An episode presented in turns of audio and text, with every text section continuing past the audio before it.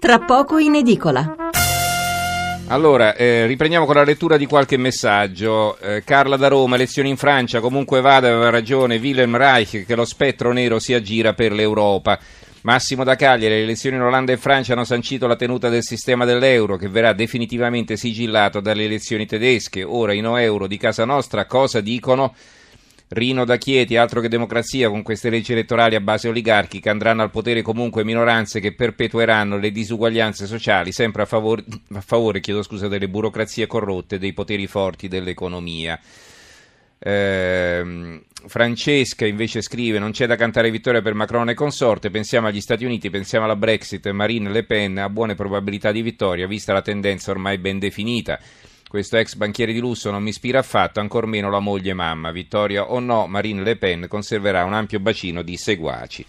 Allora, eh, a proposito della Le Pen, una riflessione anche eh, sul Front National, analizziamo meglio questo risultato. Ecco, la Le Pen forse sperava di arrivare prima, ma comunque due o tre punti in più avrebbero cambiato poco. È chiaro che tutti gli altri si sarebbero coalizzati contro, dando vita al cosiddetto Front Républicain, no? Una specie di arco costituzionale di vecchia memoria. Ecco, volevo chiedere, incominciando da Sansonetti, eh, sette milioni di voti sono davvero tanti, ti chiedo chi secondo te l'ha votata e a questo punto che speranze ha eh, eh, per il secondo turno. Prego Sansonetti. Ma io non credo che lei abbia grande speranza per il secondo turno, anche se... Dimmi qualcosa anche su Mélenchon, visto che ci siamo, eh, prego. Sì, beh, Mélenchon adesso vediamo, Mélenchon ha fatto una dichiarazione un, un po', eh, non ne poteva fare un'altra, diciamo, perché una parte del suo elettorato non avrebbe accettato eh, che desse indicazione di voto per Macron, un po' probabilmente anche furba, nel senso che Mélenchon ora dovrà trattare, le legislative sono una, un banco di prova molto importante e tutti sperano di mandare dei deputati in Parlamento, e col sistema elettorale francese non è facile mandare deputati al Parlamento se non si fanno alleanze, quindi poi vediamo come si comporterà Mélenchon, perché la, Le Pen ha poche speranze di farcela. In Italia forse ne avrebbe molte di più, eh, se noi ragioniamo con criterio italiano ne avrebbe molte di più. Eh, in Francia c'è però una, ehm, usiamo parole vecchie, eh, la Le Pen comunque si porta presso un'eredità, lo diceva adesso una mi pare uno dei messaggi che hai letto, la verità nera, la verità fascista, non c'è niente di fare, e se la porta si porta presso quella del padre. Il Front National è stato un partito fondamentalmente fascista, e in Francia, a differenza che in Italia, esiste un fortissimo antifascismo di destra, conservatore, anche perché il capo dell'antifascismo francese non era Luigi Longo, era Charles de Gaulle, e questo cambia moltissimo. In Italia l'antifascismo è fondamentalmente di sinistra, non ha un grande peso fra i liberali, al centro, nella destra.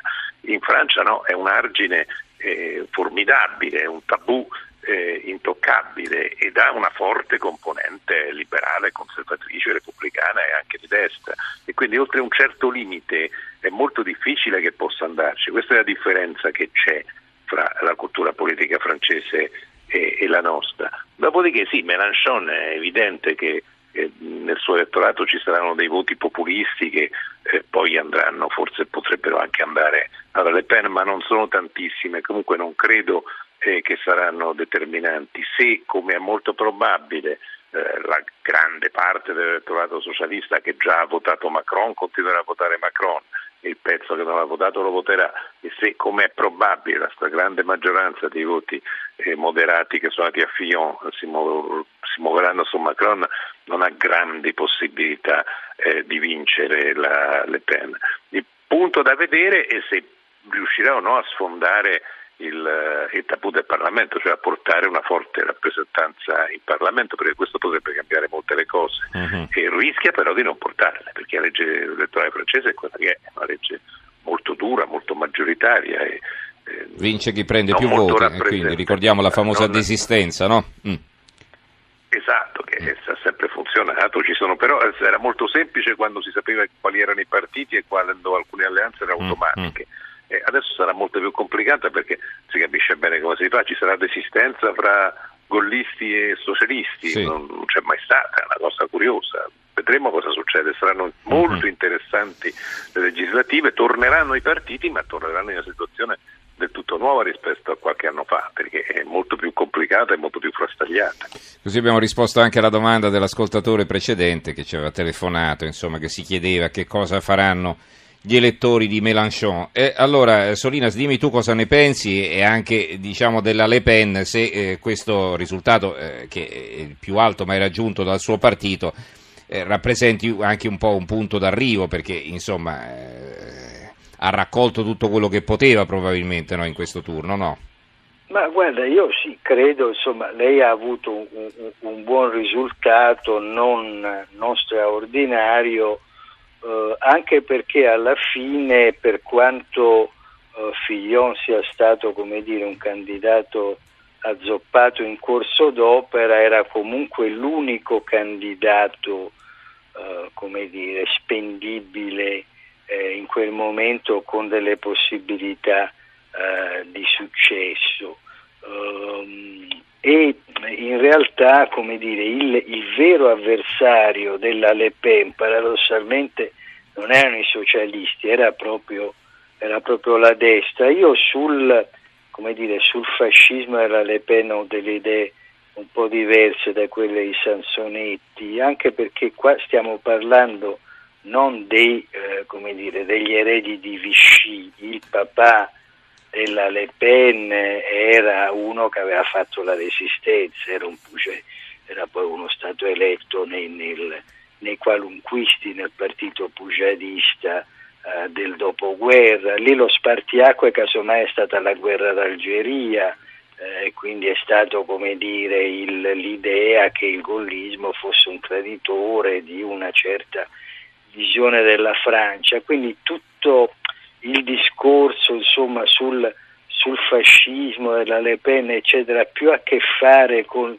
sistema mass mediale francese, soprattutto in questo caso italiano, che con la realtà uh, francese. Quando si prendono quei voti e quando si arriva ad essere il primo partito, diciamo, sul versante tradizionale della destra, vuol dire che quelle barriere non reggono più, reggono molto poco. Comunque, insomma, l'elettorato francese se ne frega, per dirlo in termini molto semplici. Dopodiché è chiaro che il discorso, come dire, è completamente aperto, perché le legislative, come avete detto giustamente, sono molto particolari, eccetera. Quindi quello che poi bisognerà vedere da quel punto di vista è se i partiti tradizionali avranno una loro tenuta indipendentemente dal, dallo schiaffo che hanno avuto alle presidenziali oppure no.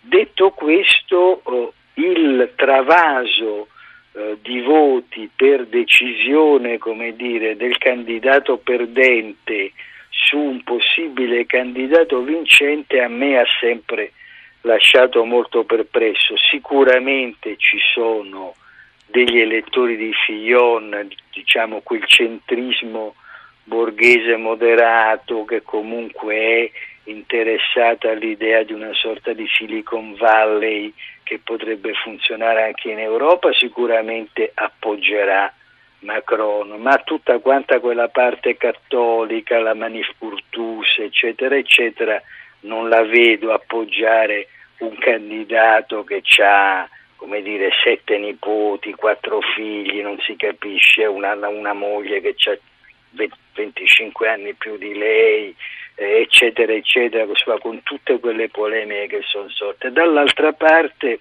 è verissimo che una parte degli elettori di Mélenchon non voterebbe mai Marine Le Pen, ma è altrettanto vero che un'altra parte non voterebbe mai Macron. È difficile che i socialisti in blocco appoggino il candidato che ha comunque in qualche modo eliminato e o pugnalato Amon, che era, insomma, quindi voglio dire, poi ci sono tutti, non dimentichiamoci che fra, come dire, il venti, il venti e il venti, per citare eh, i tre candidati principali, sì, e l'altro venti quasi di Mélenchon, c'è un altro venti per cento che si divide fra sovranisti di destra, eh, eh, comunisti, libertà, c'è un po' di tutto, quindi anche lì bisogna poi vedere cosa se faranno, andranno a votare, uh-huh. se non vanno. Sì, probabilmente si ingrosserà la figlia dell'astensionismo, perché poi esattamente, eh, eh. Quindi sai, insomma, voglio dire, la, la partita è mm-hmm. comunque ancora adesso abbastanza aperta. Certo, occorrerà da parte di questi quindici giorni che poi i due candidati giochino bene le loro carte. Sicuramente Macron dovrà dire qualche cosa di interessante per attirare quella Francia, chiamiamola profonda, che mm-hmm. è di fronte a un candidato, come dire, che, che viene dal mondo della finanza, che ha fatto, che è stato il ministro della liberalizzazione più accesa, eccetera, è visto come il diavolo. E sicuramente anche la Le Pen, se vuole allargare, deve insomma annacquare mm, mm. quello che è un certo messaggio che potrebbe spaventare, proba- sì. ecco, probabilmente è troppo forte. Insomma, comunque uh-huh. vada, comunque è una bella partita che, insomma, chi si appassiona di politica, beh, noi la seguiremo comunque. Allora, allora, l'ultima telefonata, Roberto da Milano, poi eh, un'ultima domanda che rivolgerò io ai nostri ospiti e chiuderemo allora questa pagina davvero interessante. Allora, Roberto da Milano, buonasera. Ecco, buonanotte a lei e misurati i suoi ospiti. Niente, io dicevo che appunto i francesi sono abbastanza nazionalisti, anche perché ho dei parenti lì, no? Quindi, eh, ahimè, potrebbe anche vincere di poco Le Pen, anche perché sono contro questa Europa, cioè un'Europa così non sta bene, sono contro questo euro, e poi in più fanno finta di non sapere, ma eh, leggo sui giornali che ci sono celle che, de, dell'I S I che sono nelle carceri, quindi de, nell'interno delle carceri, insomma, ecco. Mm-hmm. La, la paura, diciamo, alla fine la paura può permettere alle P E di, di vincere anche di poco, insomma, l'elezione. Quindi la paura del terrorismo, eccetera. Va bene, grazie Roberto per la sua telefonata. Allora, qualche messaggio rapidamente in conclusione. Vincenzo da Roma: non possiamo più pendere dalla Germania che ha fatto tanto male all'Italia, dobbiamo uscire dall'euro che ci ha rovinato, dobbiamo tornare subito alla lira perché stavamo molto meglio. Un altro ascoltatore scrive: ciò che fa pendere la bilancia a favore di Macron sono quelle generazioni di extracomunitari numerosissimi. Federica da Vada in provincia di Livorno: noi italiani che, che amiamo la storia, le lotte dure per la libertà e la democrazia, nostre dell'Europa tutta, siamo uniti con Macron. Oggi è il venticinque aprile, mai, eh, come ma, mai come mai, sarà mai come ora per noi e pure per la Francia, gridiamo libertà, egalità, fraternità. Il sette maggio vorrei essere francese per votare Macron. Roberto d'Ancona: l'odiosa melassa che sta andando in onda in Francia consegna i nostri cugini al club dei fessi. Eleggeranno presidente il tipico uomo di plastica, rappresentativo dei poteri forti finanziari ed istituzionali europei. Marina da Venezia domanda: il primo voto a favore dell'Europa è la vittoria per il momento di Macron, può essere un segnale per le prossime elezioni negli altri paesi? Beh, in Germania eh, la eh, destra, diciamo, anti-europeista, assimilabile a quella della Le Pen, non si presenterà neanche, la Frau Petry non si presenterà neanche alle elezioni eh, come eh, candidata alla cancelleria, quindi lì eh, diciamo è superato il problema. Allora, eh, mh, la domanda finale, no? Chiudiamo più in leggerezza, dicevo, dell'Italia, no? Tanti macroniani in prima fila, tra questi Renzi, poi c'è Salvini e Lameroni che sono contenti per la Le Pen, a sinistra si festeggia il successo di Mélenchon, insomma siamo capaci di vincere tutti anche quando non si vota, e questo è il colmo, Sansonetti. Beh sì, questo è successo già, era successo con Trump, c'erano stati trumpisti che uscivano da tutte le parti, eh, poi lì non era, non era previsto, queste invece erano elezioni eh, più, previ, più prevedibili. Detto questo, io credo che il voto francese, soprattutto il risultato eh, che vedremo, innanzitutto il risultato ora di maggio, e cioè eh, se vince Macron come è probabile o se vince Le Pen, e poi quello delle legislative che sono poco dopo, sono a giugno, a giugno quindi sì. Anche quelle dovrebbero precedere. Eh, anzi sicuramente precedono le elezioni in Italia, avranno un'influenza, hanno un'influenza in tutta Europa, le elezioni francesi sempre, e lo avranno, l'avranno anche in Italia, mm-hmm. Quindi poi conta, chi vince e chi non vince conta anche per noi, e conteranno poi le legislative, bisogna vedere se il Partito Socialista è finito, se si riprende. Ci sono tantissime domande politiche nei prossimi mesi, alle quali nei prossimi mesi la Francia dà una risposta, uh-huh. E in Italia questa risposta conterà. Allora Solinas, eh, Salvini è contento, la Le Pen è sua alleata, ma forse non è anche la prova che, naturalmente, fatte tutte le differenze, perché in Francia il Front National è un'altra cosa, non è la Lega, ecco, questo centrodestra in Italia, se non va unito alle elezioni, non potrà mai vincere, non è questa la riprova?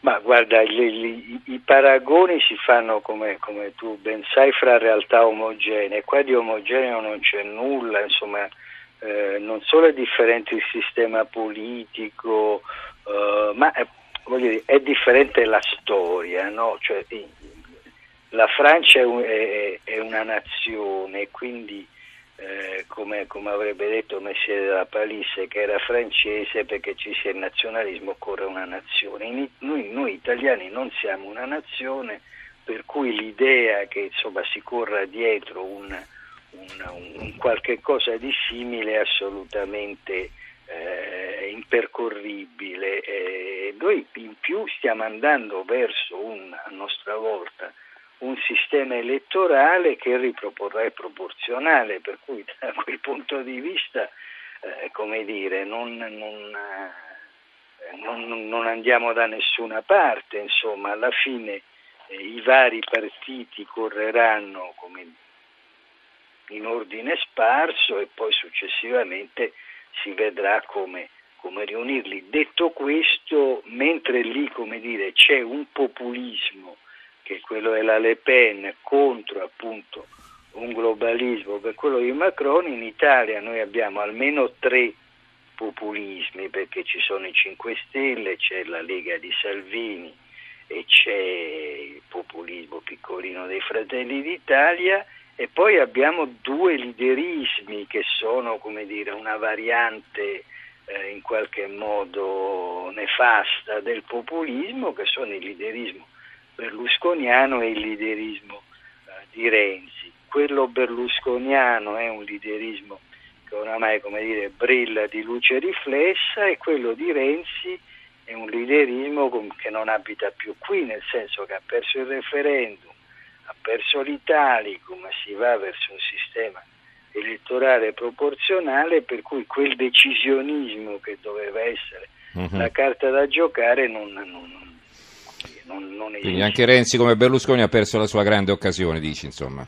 In questo momento mi sembra di sì, poi sai, la storia non ripassa a me due volte uh-huh. lo stesso piatto. Va bene, allora ringraziamo davvero i nostri due ospiti, Piero Sansonetti, direttore del Dubbio, grazie Piero, buonanotte. Grazie a voi. E grazie anche a Stenio Solinas, editorialista del giornale. Grazie anche a te, Stenio. Buonanotte e bentornato. Grazie, grazie, grazie di tutto. Arrivederci.